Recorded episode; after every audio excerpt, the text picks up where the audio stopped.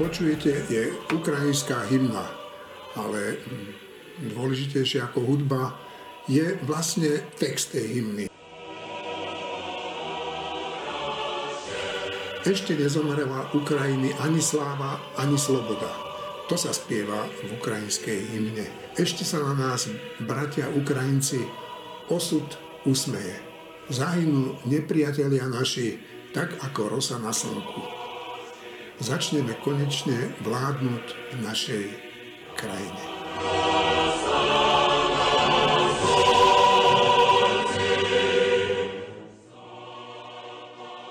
Rusko napadlo Ukrajinu. Putin sa rozhodol, že ju zničí a na silu privedie späť do svojej totalitnej náruče. Je mu jedno, že zomierajú ľudia, je mu fúk, že malé deti sa trasú strachom, je mu úplne jedno, že jeho rakety a granáty ničia infraštruktúru tejto krajiny. Naopak, teší sa z toho. Ukrajinci bojujú boj, ktorý zdá sa, že z krátkodobého hľadiska nemôžu vyhrať. Tento statočný národ už mnohokrát totiž zažil, že ho drvila nemilosudná ruská baganža. Vždy povstal. Stalin dokonca v tejto obilnici Európy úmyselne spôsobil hladomor, ktorému podľahli milióny Ukrajincov. A Ukrajinci žijú. Tento národ nakoniec všetko prežil a teraz bojuje. Do ich hlavného mesta Kiev už vstúpili ruské hordy. Začnú vraj hľadať prezidenta Zelenského, ktorý stojí na čele odporu. Poradca prezidenta vyhlásil, že Kiev je pripravený rokovať o neutralite, žiada však bezpečnostné záruky. USA, Európska únia, Kanada, Austrália, Japonsko a Južná Kórea pripravujú hospodárske sankcie. Lenže zdá sa, že žiadne sankcie Putina nedokážu zastaviť. Marina Gálisová, Martin Mojžiš, Šimon Jeseniak, Juraj Petrovič, Štefan Hríb a dvaja naši hostia, farmár Patrik Magdoško a energetický expert Karel Hirman budú hostiami tohoto v krátkej histórii najsmutnejšieho podcastu Týždeň s týždňom. Ja sa volám Eugen Korda. Skôr než dám slovo mojim kolegom, vypočujme si, čo na slovensko-ukrajinskej hranici včera videl a prežíval Patrik Magdoško. Na telefóne mám e, Patrika Magdoška, e, nášho spolupracovníka, s ktorým sme sa dali dokopy pred niekoľkými týždňami e, práve preto, čo sa dialo a stále deje na našom ministerstve pôdohospodárstva. A táto spolupráca nakoniec prešla aj do spolupráce potom, ako Rusi napadli Ukrajinu. Paťo, ja som ťa poprosil, či by si e, včera a možno aj dnes sa nešiel pozrieť na ukrajinskú hranicu. Tak prosím ťa, povedz mi, ako to tam vyzerá? Fú, včera do obedu, keď som bol ešte, jak sme sa dohodli vo Vyšnom Nemeckom, tak to úplne bolo také, normálne si nevedel, že či to tak začala vojna, alebo nezačala, to ešte tí ľudia tam proste každý stál, pozeral, nikto nevedel, čo je reálne. To bolo nejakých 9 hodín, 10 uh, do obedu. To ešte ako keby nikto tomu neveril normálne, že to je ozaj realita, že to je pravda, lebo tí, tí ľudia z Ukrajiny ešte v tom vyššom Nemeckom neprechádzali na hranici, neutekali, tak nebolo to pre nás štandardné, že sa tam stojí 2 hodiny mm. na, tom, na tom úseku cesty. Ale už keď sme prišli na prechod Slemence, tak tam už bolo, tam už si to vedel normálne krajať, tú atmosféru. To už bolo vidieť, že ty, to je peší prechod a tam si videl tí ľudí peši prechádzať proste a už to bolo vidieť uh, ženy s deťmi balené uh, na kufroch, to proste uh, odchádzalo, to, to, už, už to bolo proste, stál si tam um, 3 hodiny v pešom rade, tí Ukrajinci, samozrejme zo Slovenska nikto tam už uh, neišiel, ale, ale z tej ukrajinskej strany 10 minút sa to vybavilo podľa mňa strašne dlho tých ľudí tam držali. A neviem, či to až, až e, tak e, sú tie obligátne veci do Slovenska zdlhavé, ale no ten rád tam narastal, narastal, narastal na tom uh, hraničnom prechode a večer ubľa to už bol masaker. To proste večer o 6.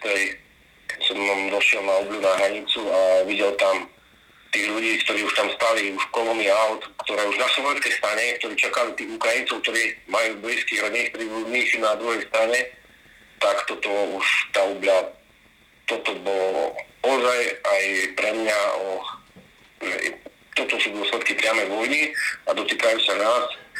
Vidieť tam sedieť uh, malé deti na kufroch matku, jak tam drží dvoročné vecko a stála pri tom 5 hodín v rade na pešom, uh, lebo prechádzajú na pešom, volajú si taxiky tí ľudia, volajú si známych, prechádzajú ako minus 3, minus 4 bolo večer, no tam je vyššieho všetké máme a to už bolo zle, to bolo zle.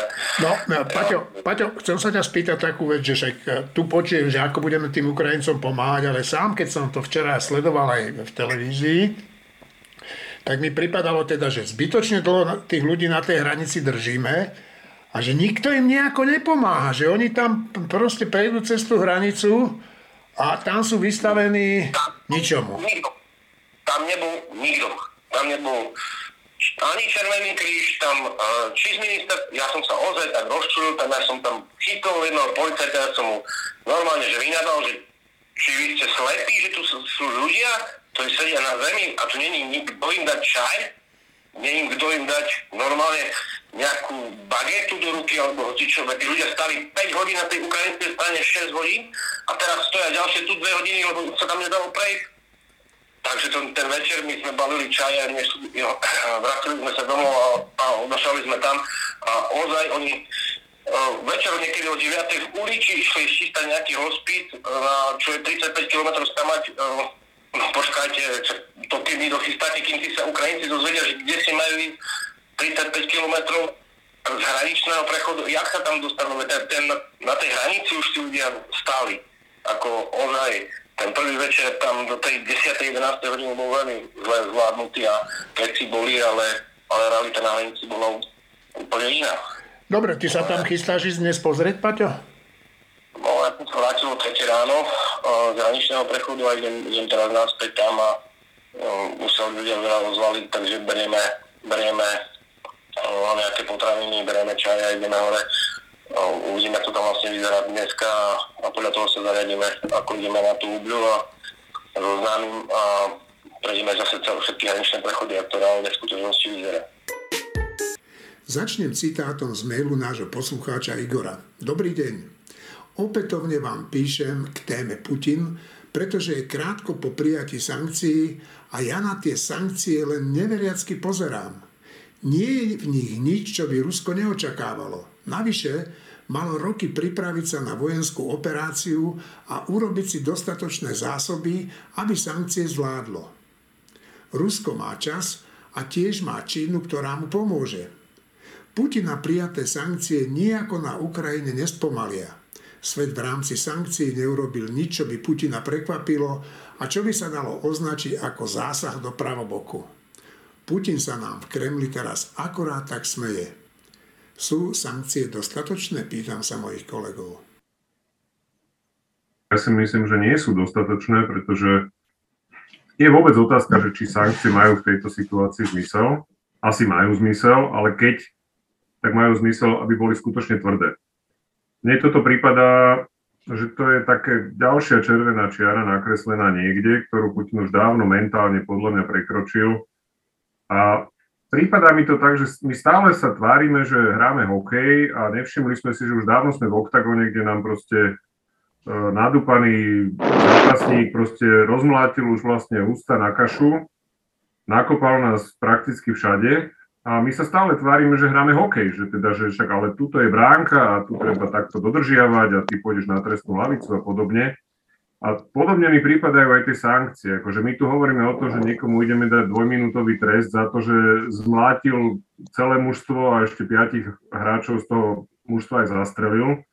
Takže mne to prípadá, že stále, stále jednoducho tie partikulárne záujmy tých jednotlivých krajín vysoko, vysoko prevažujú nad, nad uh, snahou proste zastaviť tohto šialence, ja ho inak nazvať neviem, lebo proste keď niekto takýmto spôsobom sa pustí do susednej krajiny a kompletne zbúra akékoľvek usporiadanie po skončení studenej vojny proste v rámci Európy a prakticky celého sveta, tak to nemôže byť nikto iný ako šialenec, ktorému už úplne je jedno, že čo sa vlastne, čo sa vlastne bude diať. Čiže podľa mňa sankcie majú slúžiť len k tomu, aby jeho okolie si uvedomilo, že s ním smeruje do úplnej čiernej diery a nejakým spôsobom sa ho podarilo, pokusilo odstaviť. Inak, neviem, viac k tomu asi ani nemám čo povedať. Dobre, no hlásila sa Marina, Šimon, ale ja by som ešte skôr dal slovo nášmu hostovi, ktorý tu nebýva každý podcast, a to je Karel Hirman. Ty si čo o tých sankciách myslíš? A potom Marina a potom Šimon. E, dobrý deň, spolok. No, e, prakticky táto diskusia sa vedie od roku 2014, keď sa uvalili sankcie po e, anexii Krymu. Či sú dostatočné, nie sú dostatočné, majú byť silnejšie, čo majú zasahovať, koho majú zasahovať, aké sektory ľudí. Uvedome si, že to je vlastne naša jediná de, facto nevojenská odpoveď na to, na vojenské kroky Putina. Takže tie sankcie budú vždycky slabšie same z podstaty veci ako, ako jeho vojenské e, kroky, jeho proste útok na Ukrajinu, ktorý tu máme nie od e, včerajška, predvčerajška, nie od tohto týždňa, ale už od februára 2014, keď zelení mužici a dovolenkári obsadili Krym a následne sa objavili na východnom Donbase. Uh, áno, stále môžu byť tie sankcie, ešte stále môžu byť uh, tvrdšie, prakticky najtvrdšie, asi by bolo to vypojenie zo SWIFTu. Otázka je teda to možno to krokovanie tých sankcií, pretože odpojenie od SWIFTu znamená, a to je asi hlavný dôvod, prečo mnohé krajiny na čele s Nemeckom zatiaľ k tomu sa boja pristúpiť, nechcú k tomu pristúpiť, lebo by sa úplne zastavili platby, povedzme, za také komodity, ako je plyn. Uh, a na to zase musíme si otvorene priznať medzi nami, že e, dnes mm. úplne zastaviť dodávky plynu z Ruska e, na to asi aktuálne nemáme a mohlo by to spraviť v našej spoločnosti, e, v našej ekonomike taký chaos, takú situáciu, že, že by mohli vzniknúť otrasy u nás a to by nás oslabilo voči Putinovi automaticky viacej, než, než povedzme ešte stále tá určitá to dávkovanie sankcií, ktoré dávkujeme tak, aby ho postihli primárne jeho. I keď e, ja súhlasím s tým, že jemu je to v celku jedno, on, on sleduje svoj ideologický cieľ ako KGBak, e, tieto veci, to sú pre neho proste nejaké straty, s ktorým ráta, ale jeho, jeho osobne a jeho blízky okruh chunty, ktorá už vládne v, v Kremli, proste toto nevyrušuje a pôjdu si ďalej svoj scenár. Marina kýve hlavou trošku, tak nesúhlasne. Ja som nesúhlasila iba s jednou vecou, uh, a to, že ono je to cieľené na Putina. Ak som si dobre všimla, tak Putin osobne na tom zozname nie je. Tá, tie sankcie nie sú targetované priamo na neho, alebo sa mýlim? Mm, ja som to ani nehovoril, že sú cielené na Putina. Jasné, že nie sú. Proste, že sú cielené na určité oblasti, ano, sektory a, a, a veci a, a prípadne aj ľudí z, ešte z okruhu, širšieho okruhu, ktorých to, ktorých to postihne, ale hlavne tie, tie nejaké sektorové veci, ja som nemyslel samozrejme Putin, ale Putina... A to by práve asi pomohlo trošku, keby tam sa ocitol, aspoň tá symbolická hodnota, keby sa on ocitom bolo, by bola vyššia. Na druhej strane súhlasím s tým, že on je KGBak a ideológ, nie je taký pragmatik a toto bola možno chyba západu, že ho odhadli ako pragmatika, a on v prvom rade nie je pragmatik. Ja považujem reakciu Západu za dosť nedostatočnú.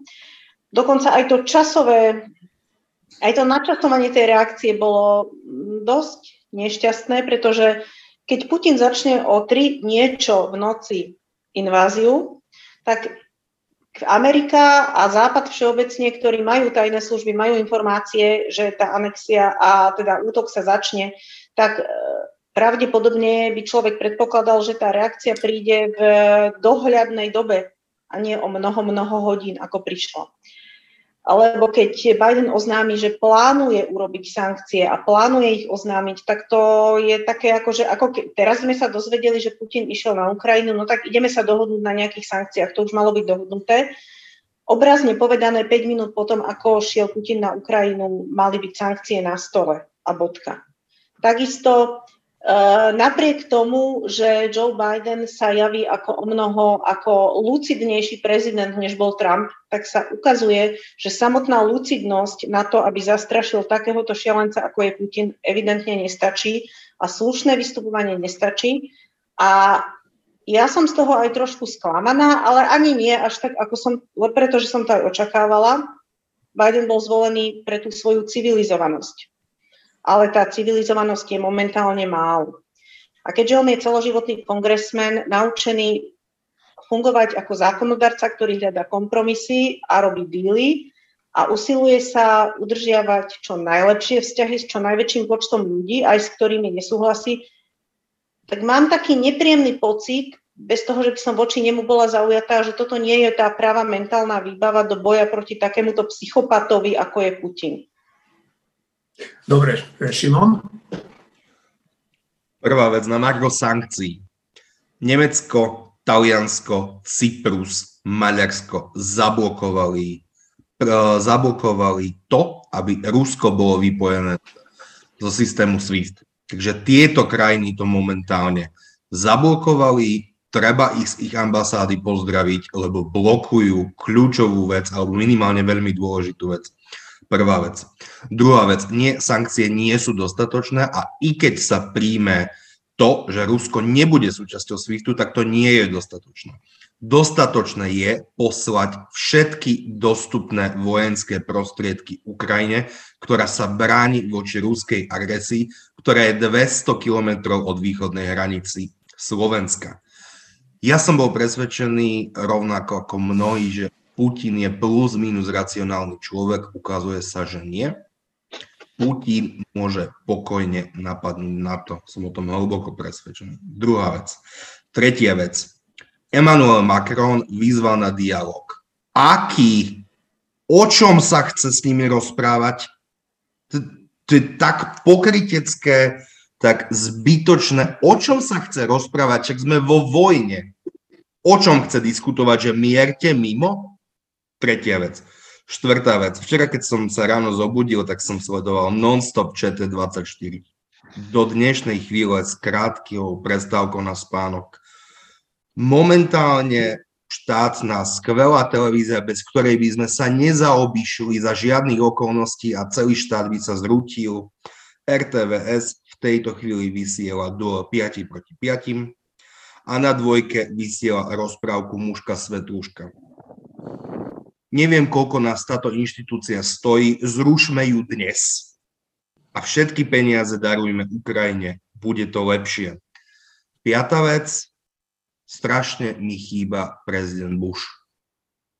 Martin Brutálne mi chýba George W. Bush, ktorý ako jediný prezident americký za posledných 20 rokov dokázal s Putinom rokovať tak, že Putin rozumel, že takéto kroky sa nerobia. To je piatý bod, ktorý som chcel povedať. Strašne mi chýbajú americkí jastraby, európsky jastraby, bohužiaľ vymreli začiatkom 90. rokoch 20. storočia. Sme vo vojne. Ukrajina je pár kilometrov od nás a ak im nepomôžeme všetkými dostupnými prostriedkami, všetkými, tak na to škaredo to platí. Martin, môžeš? Ja, ja si myslím, teda samozrejme, že tak ako nikto ani ja neviem, jak sa bude celý ten konflikt vyvíjať do budúcnosti, ale čo je mimoriadne prekvapujúce, je, je, sú paralely s hitlerovským Nemeckom a s tým, ako Stalinovo Rusko a Hitlerové Nemecko začali druhú svetovú vojnu napadnutím Polska a Fínska potom teda. A ak sa tie paralely, e, netvrdím, že nám hovoria, aká bude budúcnosť, ale ak tie paralely môžeme používať na rozmýšľanie o prítomnosti a blízkej budúcnosti a ja si myslím, že by bolo veľmi nerozumné ich, ich ignorovať. Tak treba si uvedomiť, tie paralely nás nahovárajú, nám nahovárajú niekoľko vecí. Poprvé, toto je dlhodobá vec. To nie je, že štvrtok, piatok, sobota, nedela Teraz sa začalo niečo, čo bude trvať dlho. Je možné, že koniec tohto, naozajstný koniec, je až dobitie Moskvy. Tak ako dobitie Berlína možno 1. septembra nám nepripadalo ako niečo, o čom sa smie uvažovať, v skutočnosti to bol jediný jediný, jediný koniec, ktorým to naozaj mohlo skončiť. Druhá vec, e, také veci, ako že, že tie reakcie budú nedostatočné a tak ďalej, no tak to bolo aj v druhej svetovej vojne. Akože Polsko napadli 1. septembra, Fínsko napadol, napadol uh, Stalin krátko na to, ešte v 39. Ešte kým začala ostatná vojna, stihol vyvraždiť vyše 20 tisíc uh, polských dôstojníkov v Katyni Stalin a nedialo sa ako keby nič. Ten západ nevedel, ako reagovať, až keď niekedy v máji obišiel Hitler Mažinotovú líniu cez Benelux, až potom im začalo dochádzať, čo sa stalo. Napriek tomu museli ešte roky čakať na najšťastnejší okamih druhej svetovej vojny, čo bol japonský útok na Pearl Harbor. Až po tomto dni sa tá druhá svetová vojna naozaj rozhodla. A to, čo vravel Karel, je podľa mňa úplne dôležitá vec, že že podľa mňa sa má uvažovať o tom, že sa odpojí ruský plyn a ropa, ale má sa to robiť uvážlivo. Naozaj sa nemá rozmýšľať v horizonte dní, pokiaľ nie sme pripravení reagovať v horizonte dní, čo zjavne nie sme a nie sme jednotní. Musíme počkať, aby sa tá situácia tak vyskytla, ale že to bude bolieť, to bude bolieť, to má bolieť Konec koncov ja mám pocit, že ten svet už trochu bolesti potreboval, lebo sme tak rozmaznaní, teda tá časť nehľadujúca sveta, tak rozmaznaní, že nedokážeme rozlišiť medzi elementárnou pravdou a naprostou lžou a podobne. Čiže ja si myslím, že treba veľmi rozumne aj v týchto sankciách, aj rátať s tým, že Rusi že od Rusov nebudeme kupovať ropu a plyn. A Rusi povedia, že im to nevadí, lebo však ich založí Čína. No Čína ich založí nie ako priateľ. Aj Napoleon založil, sa nechal založiť Jeffersonom a nakoniec mu predal Louisianu. Akože, ešte raz, akože ten, ten Putin to od tých Číňanov nedostane zadarmo. Tí ho tak skásnu, ešte raz. Ale to treba všetko veľmi premyslieť a dneska podľa mňa už od včera, od štvrtka, respektíve od noci zo stredy na štvrtok, už nie je čas na to v skutočnosti, že to nerozhodnú politici, to rozhodnú generáli a generálne štáby, musí to byť pripravené. Tá vojna bude hybridná v zmysle nie len tanky, nie len helikoptéry, ale aj satelity, aj počítače, aj ropovody a plynovody. A tá operácia ešte raz, nakoniec ten západ vyhra, pretože je silnejší. Je silnejší. Otázka, čo to všetko bude stáť, ale obávam sa, fakt sa obávam, že skutočný koniec je taký, že Kartago musí byť zničené. Štefan. Teraz sa dejú e, dôležité veci a ukazujú sa E, tiež životne dôležité veci. Niektoré sa už ukázali a niektoré sa ešte teraz iba ukážu v nasledujúcich dňoch, týždňoch, mesiacoch. Tak e, čo sa ukázalo životne dôležité?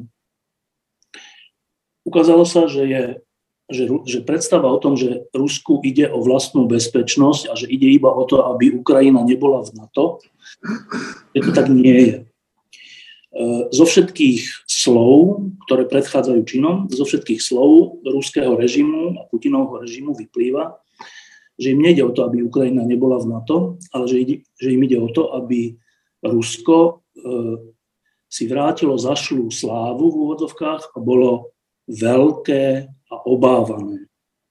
To vôbec nejde Ukrajinu. To je oveľa širšie územie, ktoré sa týmto myslí.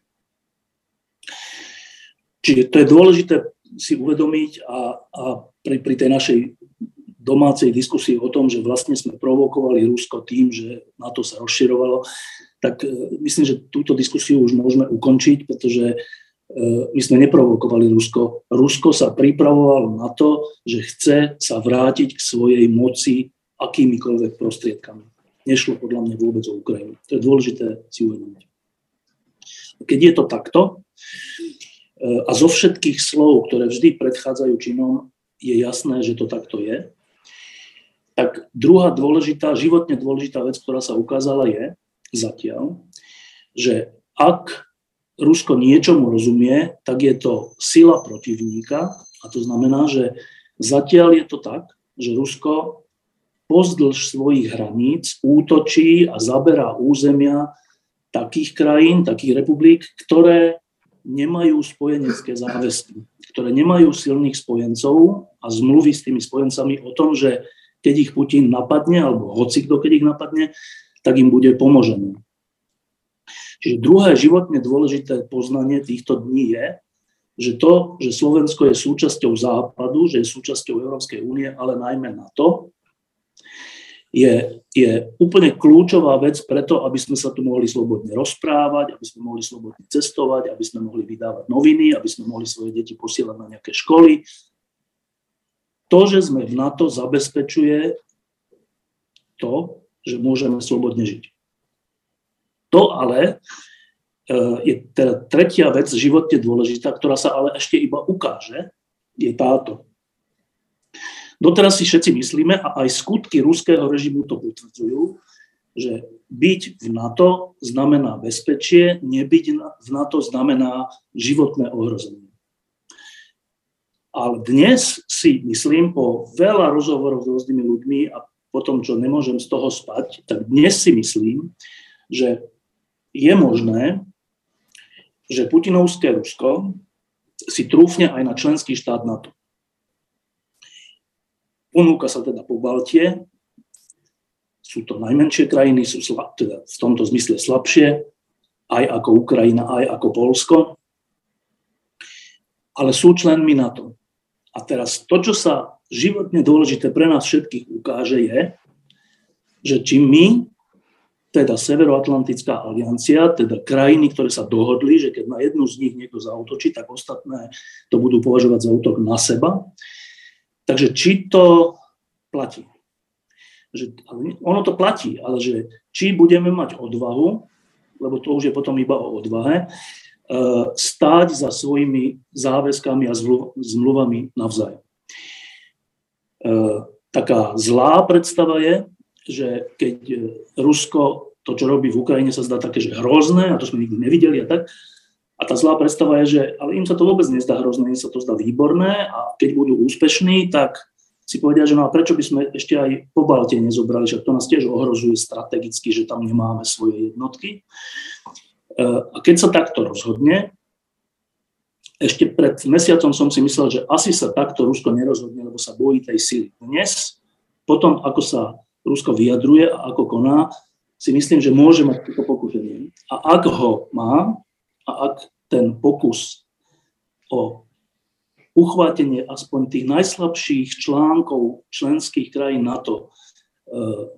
podnikne, tak vznikne pre nás úplne životne dôležitá otázka, že či Amerika, Nemecko, Veľká Británia, Slovensko a všetky krajiny, ktoré sú súčasťou NATO, povedia, že toto nie a my teraz tento útok odvrátime aj za cenu veľkých obetí, ale iba preto, aby bola sloboda zachovaná a aby Rusko nezničilo svet.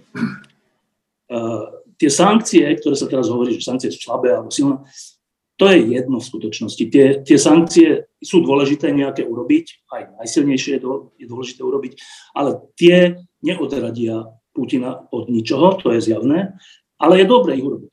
Ale ja by som nekritizoval v tejto chvíli Západ za to, či boli slabé, alebo silné, alebo také, alebo onaké, lebo oni nie sú kľúčové. Kľúčové je, že či máme odvahu trvať na svojej slobode z oči v oči agresorovi, ktorý, keď na nás zautočí, tak vtedy sa to ukáže. E, Ešfa, naozaj ešte pred mesiacom som si myslel, že toto je nepochybné, že tú odvahu máme a že to Rusko neurobi, že tú odvahu mať nebude.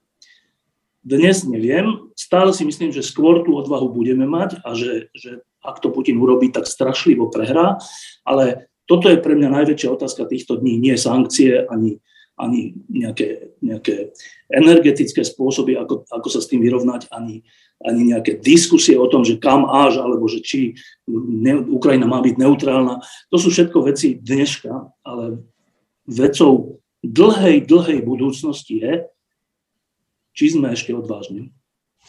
Dobre, Šimon a potom Marina a potom prejdeme trošku na inú tému, ale e, bude súvisieť s týmto samozrejme. Tak Šimon, Marina. A ja nemám ani tak komentár ako otázku, ale ja som sa snažil na v analoch internetu dopátrať k nejakému deklaratórnemu vyjadreniu, že na to je jednotné, že ak Putin zautočí na ktorúkoľvek krajinu z NATO, takže kolektívna obrana tam stále je.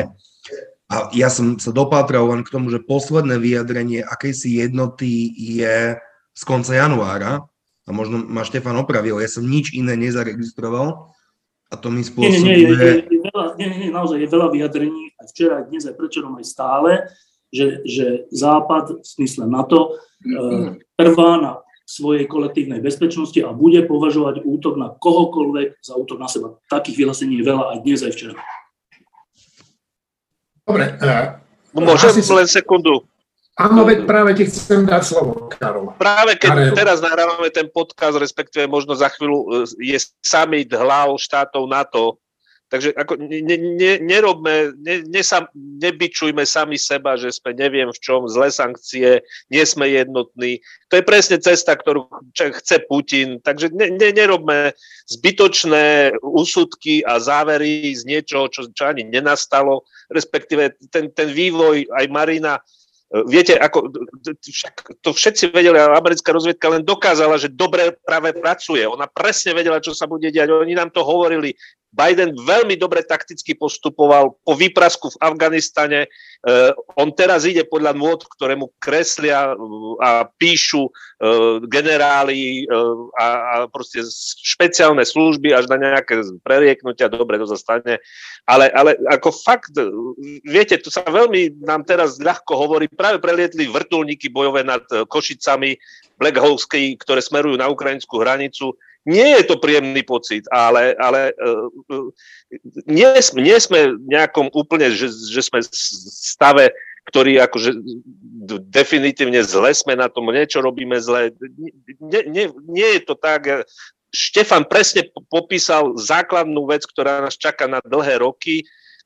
Putin nám jasne povedal v tom prejave pred útokom, ktorý ako spustili zo záznamu E, pred útokom na Ukrajinu, on útočil v tom prejave na nás už. On ani nie tak na to len bola len formálna záležitosť, že oznámil, že ide tam vojska, ale on nám v tom prejave odkázal, že my sme na rade. To tam jasne povedal. Putin jasne hovorí vo svojich prejavoch, čo bude robiť. Rovnako ako Adolf v 30. rokoch. Len ho nikto nepočúval. Snaď už ho počúvame.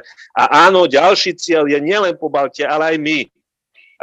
On je zberateľ e, ruských zemí, vys, povedzme, Narva v Estonii, koridor smerom na Kaliningrad, e, cez Litva. To, to sú jasné strategické veci, ktoré sú na rade a sú na rade aj najslabšie z reťazce článku v NATO a Slovensko patrí medzi najslabšie reťazce, navyše aj kvôli našej citlivej južnej hranici, ktorú zase e, režim v Budapešti, Orbánové vyhlásenia, pozrime sa, čo, ako čo hovorí k súčasnému vývoju. Takže nepredbiehajme udalosti a ne, ne, nebyčujme sami seba, že neviem čo, niečo zlé a zaspali sme dobu a podobne. Ono proste, ten proces prebieha. Pardon, ale Nevadí, dobre si povedal, len ja s tebou nesúhlasím celkom, my sa nebyčujeme, my tu trošku my sa snažíme ukázať, ako vidíme tú realitu my. Hlási sa Martin Mojžiš. Ja súhlasím s Karlom a súhlasím so Štefanom. Ja si myslím, že v tejto chvíli, akože proste to je iné, ako bol začiatok týždňa, v tejto chvíli sme vo vojne. Vo vojne nie sú dôležité až tak vyhlásenia politikov, vo vojne sú dôležité plány generálnych štábov to, čo je teraz dôležité, je, že v prípade útoku na Pobaltie, koľko tam bude bojových lodí na to, koľko tam bude ponoriek, ktoré budú chrániť tieto bojové lode, koľko tam bude lietadiel, aká bude výzbroj, jak budú v neutrálnych štátoch Švédsku a Fínsku tieto lode podporované alebo nie. A o týchto plánoch nemáme vedieť nič. Ani verejnosť, ani novinári. Máme byť v kľude, je otázka, či tie plány sú alebo nie sú. Toto je vec generálov a admirálov, vec jasnej vojenskej akcie, či bude alebo nebude, či bude pripravená alebo nebude pripravená. A dokonca, aj keď nebude pripravená, nemáme prepadať zúfalstvu. V konečnom dôsledku tú vojnu nemôžeme nevyhrať, lebo sme silnejší. A treba byť pripravený aj na to, že sa použijú jadrové zbranie. A netreba byť že To je ako v skutočnosti, o čo tu ide v prípade Putina. Putin je pouličný gangster, to je, to je proste psychológia chuligána a to sú chuligáni, ktorí v doterajších bitkách, kde sme sa bili iba pestiami, oni doniesli nože a bejsbolové pálky. Ale keď jeden pouličný gang donesie nože a bejsbolové pálky, tak druhý pouličný gang sa nemôže stiahnuť, ak chce ostať pouličným gangom. To je logika chuligánov musí sa vyzbrojiť bejsbolovými pálkami a nožmi, čo znamená, že bude neporovnateľne viac mŕtvych, ako keď sa byli iba pestiami. Na to všetko musíme byť pripravení aj na jadrovú vojnu, obmedzenú alebo neobmedzenú. Ešte raz, pretože výber je len jeden, že jadrová vojna ktorú, ktorú vyhráme a ostanú aspoň nejakí ľudia, alebo proste Armagedon, ktorého výsledok je, že Belzebub bude vládnuť svetu. Čiže ja si myslím, že naozaj netreba byť nervózny z toho, keď nevieme všetko, nemáme vedieť všetko. Je vojna. Martin a potom myslím, že sa hlásila Marina. Tak nie Martin, Števo a potom Marina. E, jedna vec na trocha aj upokojenie a na uh, taký optimizmus. Uh, za dlhé roky, čo som novinár, tak som mal veľa možností, alebo dokonca by som povedal privilegií, uh, rozprávať sa s generálmi alebo poprednými vojenskými hodnostármi NATO. Či už Američanmi, Angličanmi alebo ďalšími. A vždy som hovoril aj svojim kamošom po, po tých rozhovoroch, že to je úplne zaujímavé, že títo vojaci e, hovoria úplne najjasnejšie, najzrozumiteľnejšie, najlogickejšie a že úplne vidia svet tak, ako by som chcel, aby to videli politici. A e, dnes to trocha tak vyzerá, že dobre, tak Rusko má tohto energického Putina, ktorý je schopný všetkého a my máme takých tých diplomatických, uhladených politikov, ktorí tak akože nechcú urážať, nechcú byť hrubí, nechcú neviem čo a že to je vlastne naša nevýhoda. Ale to není naša nevýhoda, pokiaľ za tými politikmi sú jasní generáli a jasné plány. A z toho, čo ja viem za tie roky, na, na, naposledy to bolo asi pred dvoma rokmi na Globsekovej konferencii, kde som sa rozprával mimo tej konferencii s dvoma generálmi americkými, tak z toho, čo o tom viem, tak to nie, že či existujú plány, alebo že správa nie je, že, že existujú plány, ako sa brániť, ako vyhrať, ako urobiť to a ono. Správa je, že tie plány sú úplne perfektné, že sú úplne inteligentné, sú úplne jasné, sú mocné, nie sú naivné a tak. Čiže tá dobrá správa v tomto všetkom zlom, ktoré teraz zažívame za posledné dni a týždne, je, že Západ nie je zase slabá vec, naivná, ktorá nevie, že nakoniec rozhoduje aj sila. A to, čo ja viem o tých teda vojakoch a o, o rozhodovaní na to, však opýtajte sa Tomáša Valaška, alebo hoci koho, kto bol v NATO a mal tam niečo dočinenia s nejakou organizáciou, tak tá dobrá správa je, že NATO je nielenže silnejšie, ale aj oveľa inteligentnejší ako Putin. Chceš ty, Karol, ešte niečo povedať? Nie, nie, nie, presne to vystihlo teraz Štefan, dobre, ako dobre, presne dobre, to, čo vlastne som trošku emotívnejšie povedal ja. Dobre, a ja, Karol, ešte na záver v tejto časti by som sa ťa rád spýtal predsa len na ten plyn tak krátko, že teda eh, s čím máme rátať do budúcnosti? Akom zmysle, čo konkrétne máš na mysli? No, ako máme sa pripravovať, že ten plyn od Rusov brať nebudeme, alebo budeme, alebo budú nás s ním vydierať, alebo čo máme urobiť, aby proste nás nevydierali? No, ja už to tvrdím verejne, po tomto všetkom e, jednoducho musí byť cieľ strategický čo najmenší nákup, e, eliminovať nákup e, energetických surovín z Ruska na čo najmenšiu mieru, najlepšie na nulu proste to musí byť strategický cieľ, okrem tých vojenských prípravy a tak ďalej, číslo jedna, lebo to je naša najväčšia ekonomická slabina vo vzťahu k Putinovi. Tento cieľ je veľmi ambiciózny, ale, ale dá sa dosiahnuť, ak sa bude chcieť, ak sa to bude robiť plánovite, zámerne, tak jak tí vojenskí generáli, tak teraz v, v tejto oblasti Putin nás drží s kohutikmi, nám škrti kohutiky od leta minulého roku. On sa s nami tie hry hráva už teda dlhšie, ale, ale v tejto súvislosti už, už teraz týchto niekoľko mesiacov to zažívame.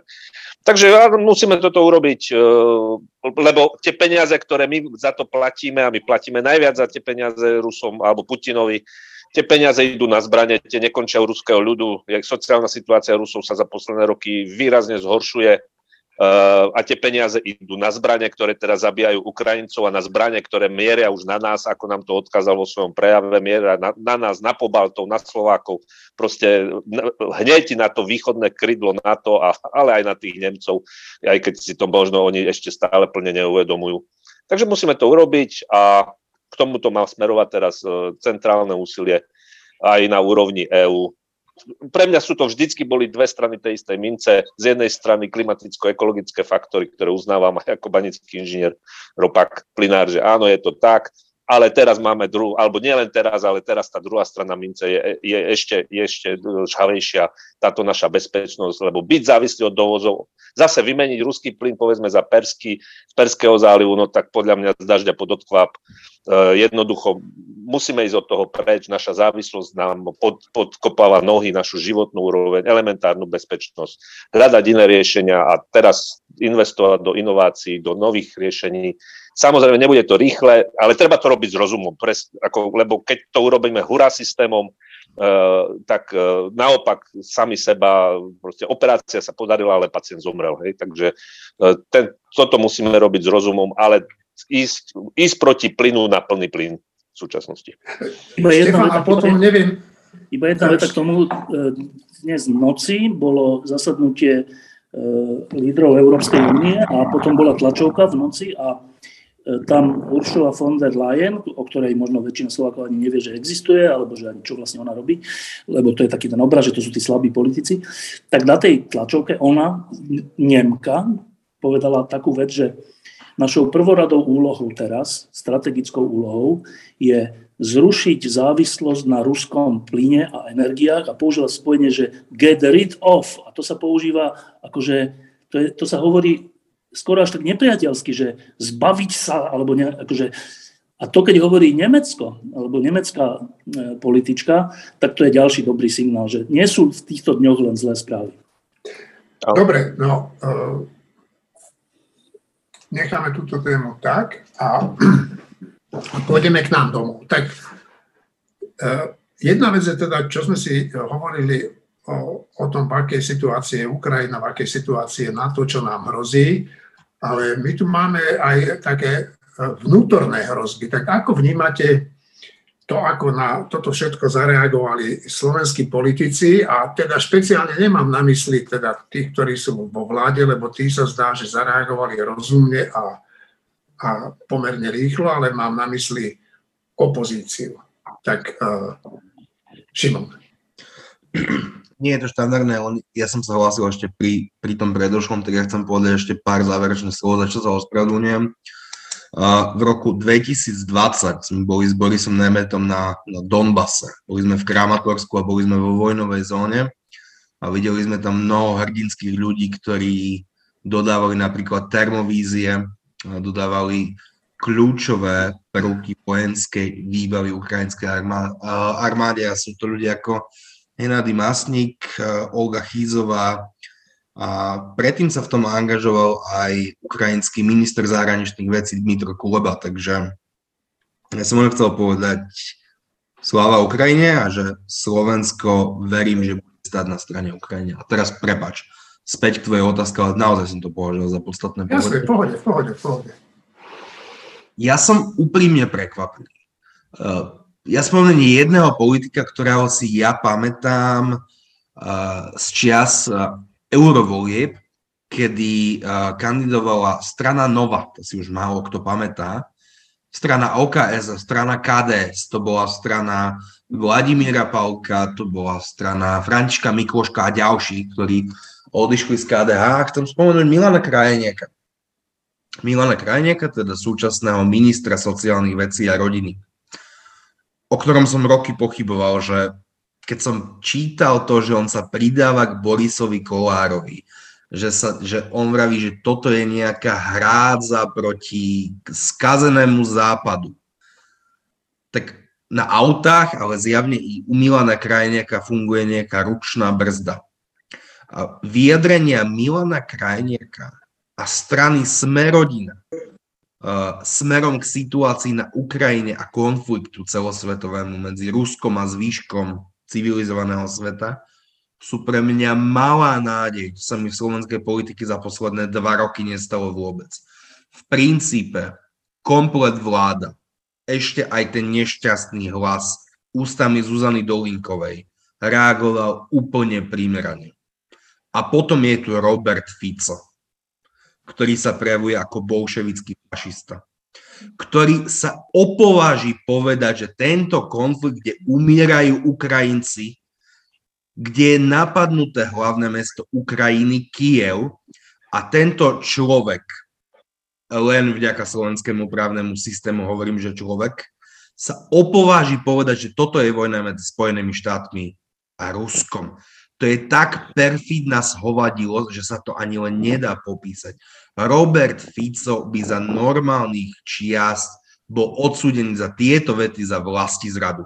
Lebo keď tu niekto kecal o tom, že ten, kto hlasoval za spojeneckú zmluvu medzi Spojenými štátmi a Slovenskom, že to sú vlasti zradcovia, nie vlasti zradca je. A Robert Fico, drbnutý, ako by jeho meno už nevyslovím, Uhrík, Kotleba a podobní ľudia, nedokážeme sa s nimi vysporiadať a možno Juraj dokáže Petrovič povedať, ktorý je právnik, že čo s týmito ľuďmi robiť ja som veľký vanúšik slobody slova, ale tu som na váškach. Čo s Ficom, Uhríkom, Kotlebom a podobnými individuami robiť?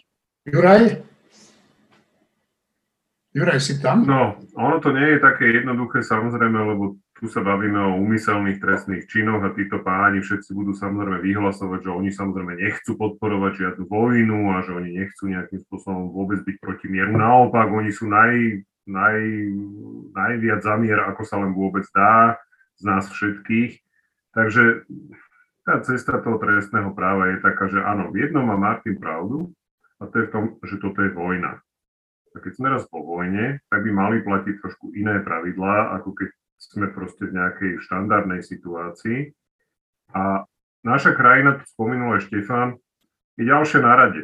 To si vôbec nemusíme, možno nie hneď, možno naozaj je to skôr to pobaltie, ale nakoniec aj tá naša krajina, pretože Putin skutočne má záujem obnoviť tú, tú ruskú ríšu v tých hraniciach, ktoré, ktoré sa podarilo vlastne získať Stalinovi.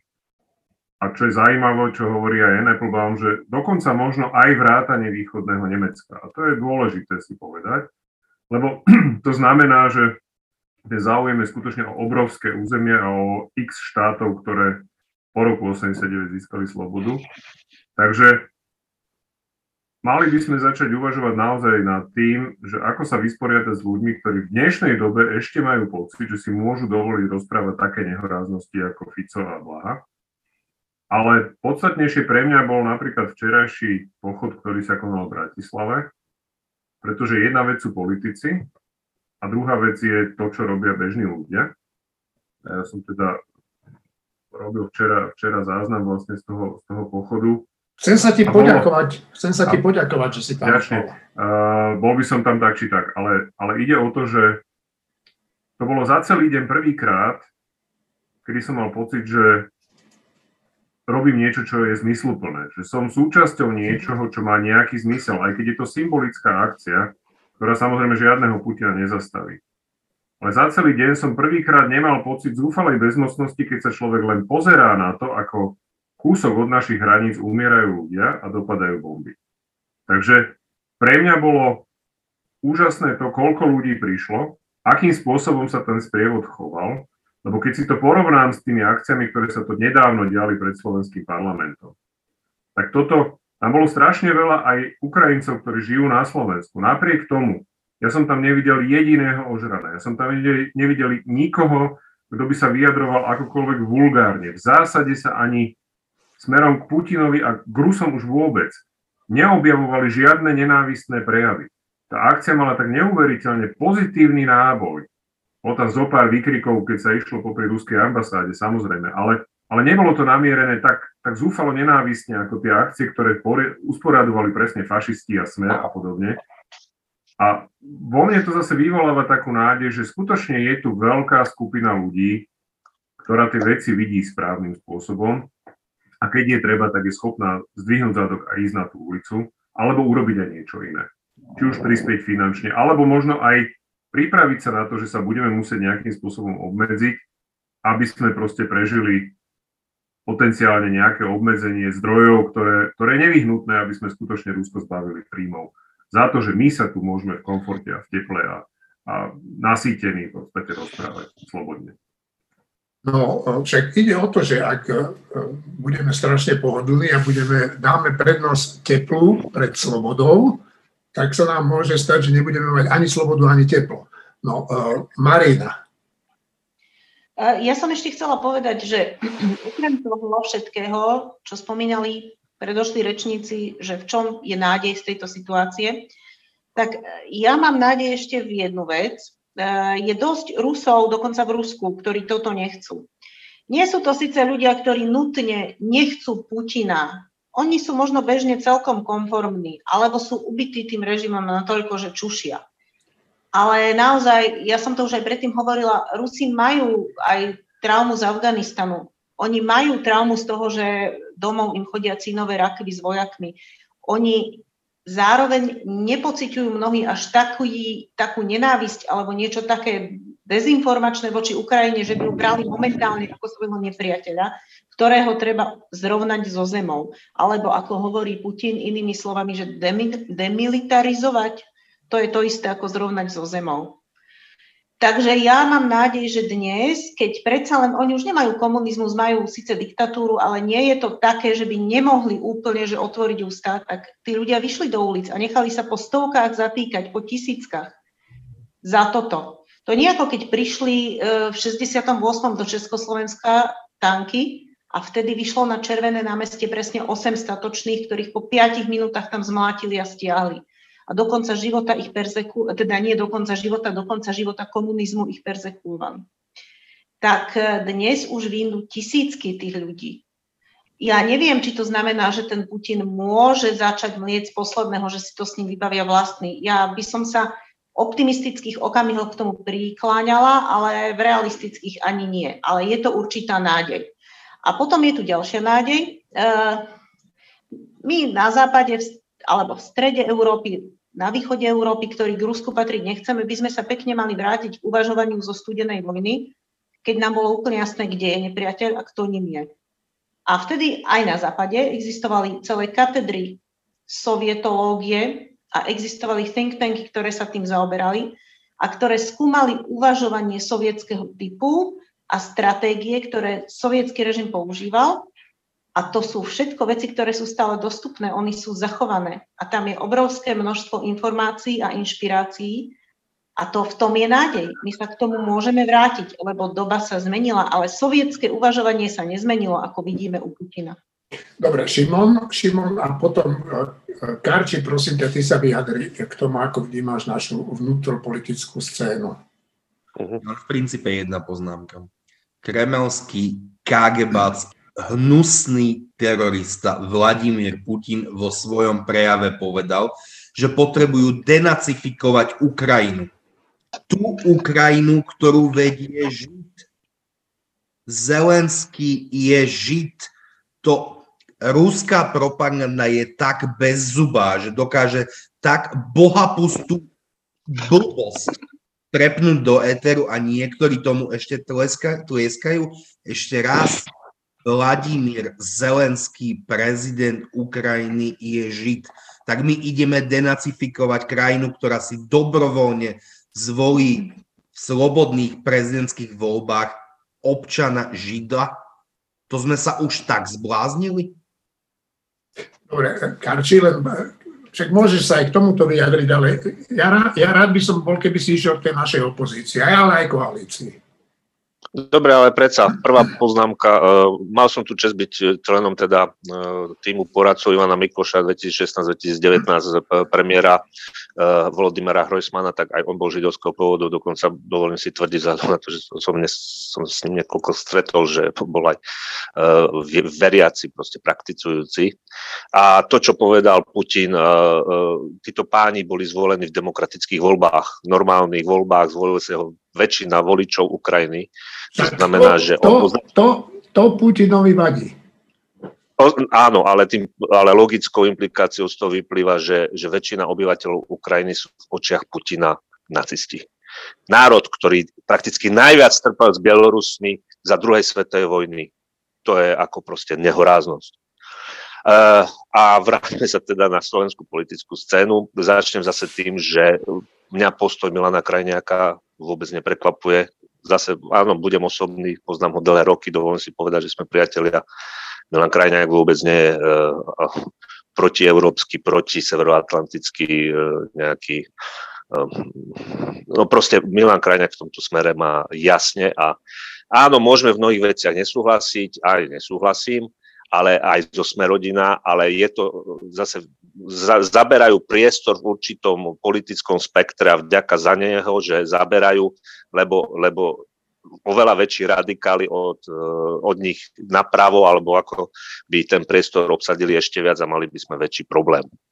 A proste nie som fanúšik, nikdy nebudem, ale, ale, ale zase tiež sa pozrieme na, na, na tie veci objektívne a, a trošku mimo, mimo subjektívnych a proste ne, nevešajme niekomu na hlavu psú hlavu, ktorú proste nemá.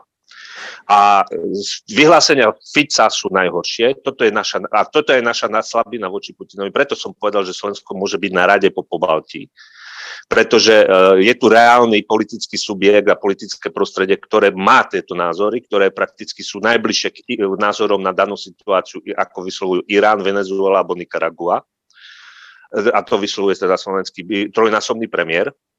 A tam zbytočne sa baviť o trestných paragrafoch a politologických poučkách, povedzme si to na rovinu a rovno to hovoríme aj ľuďom, ich voličom. Fico sa zastal vraždenia obyčajných Ukrajincov, našho susedného, tiež blízkeho národa, na blízkeho suseda. Zastal sa vraždenia týchto ľudí, lebo to, čo povedal, je vlastne, zastal sa toho, že áno, že nejaký oprávnený, oni sú tam, proste ich vraždia, lebo tak je to. A, ten, a má krv na rukách týchto ľudí a tí, ktorí chcú voliť alebo podporujú Fica, majú ten, tú krv na rukách týchto Ukrajincov, našich susedov takisto. Zbytočná politologická debata, zbytočná debata o nejakých e, paragrafoch, toto treba hovoriť e, týmto slovníkom a týmto spôsobom. Martin, Martin a potom Štefan. E, ja si myslím, že Robert Fico, ktorý teda zareagoval mnoho hodín e, po tom, čo zareagovať mohol, e, tak dlho váhal kvôli tomu, že on celkom nie je komfortný s tým, s tou pozíciou, ktorá mu ostala v tomto.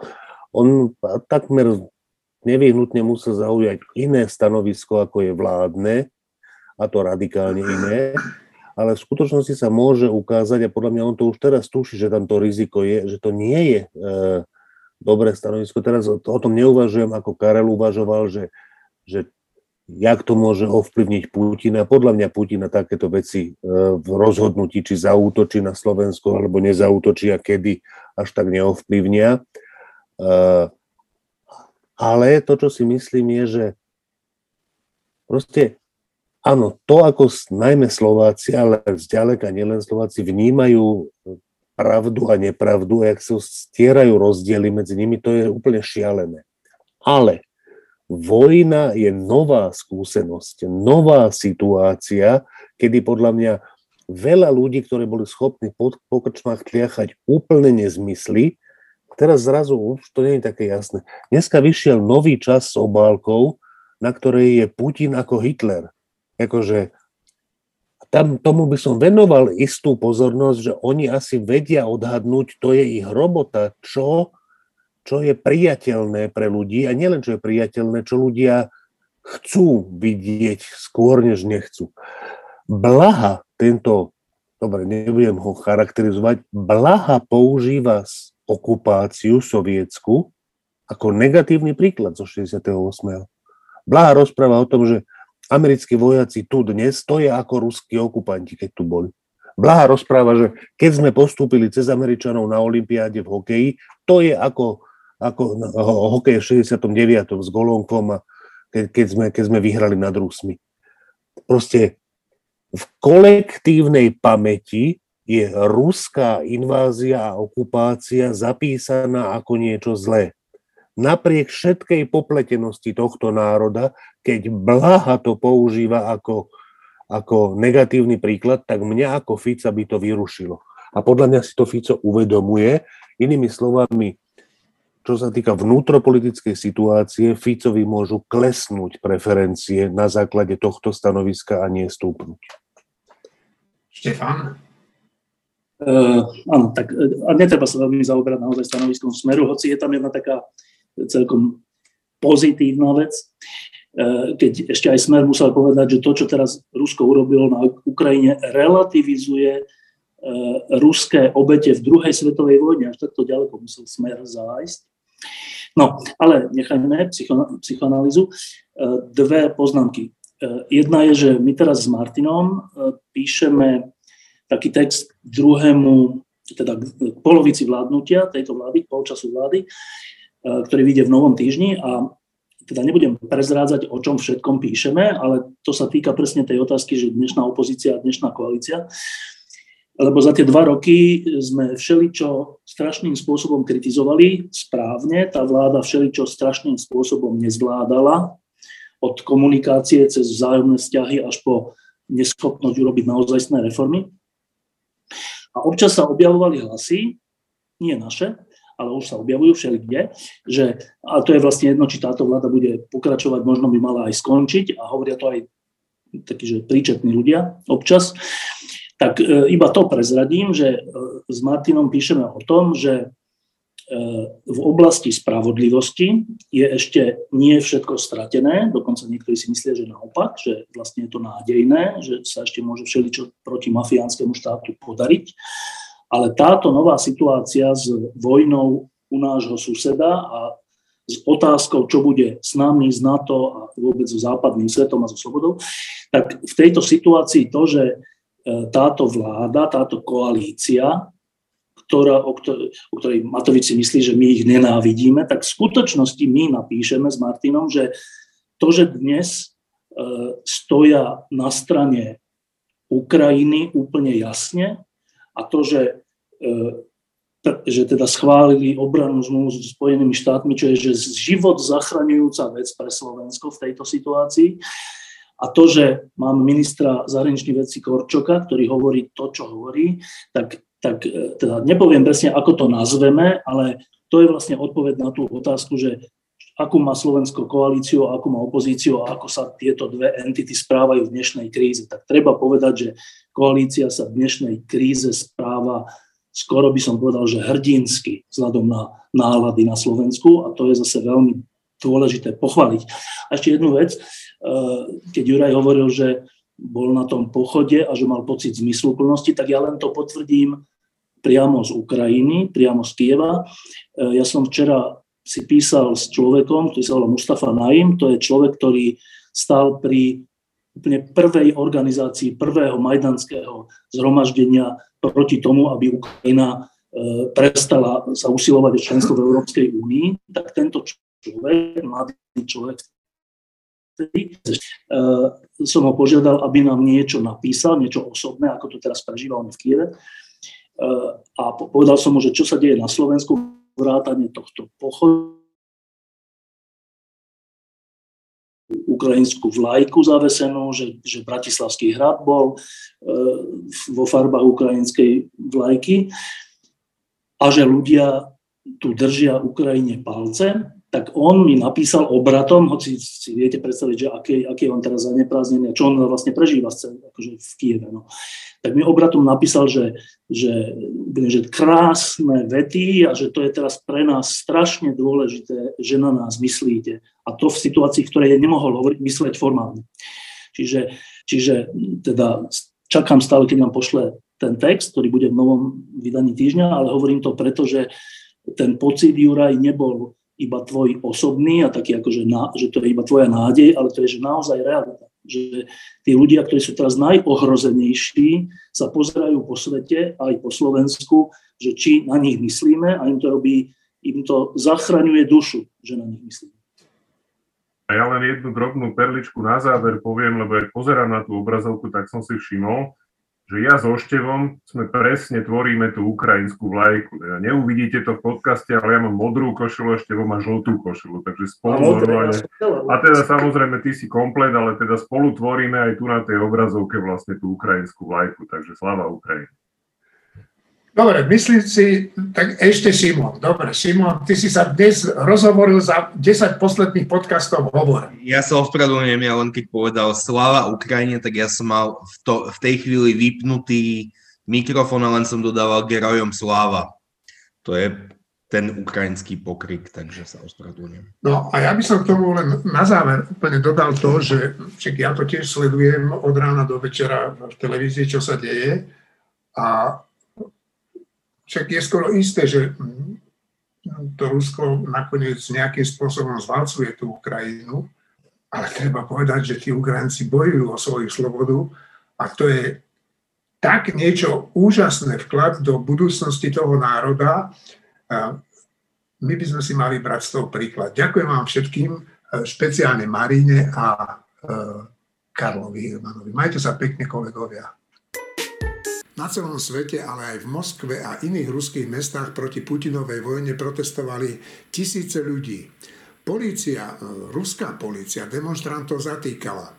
Nemôžete pracovať pre vraha a nechať si za to platiť, povedala riaditeľka Moskovského divadla, ktorá na protest proti vojne odišla zo svojej funkcie. Čo k tomu dodať? Títo ľudia, títo Rusi majú viac odvahy, ako máme my.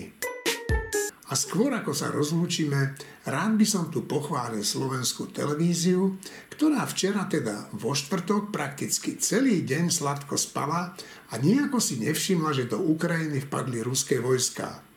Váram Čugurian, ktorý len niekoľko hodín pred ruskou inváziou dobrovoľne, nedobrovoľne odišiel z vedenia spravodajstva, zasial dobrú úrodu. A toto všetko platíme z našich vreciek. Do počutia. Sláva Ukrajine.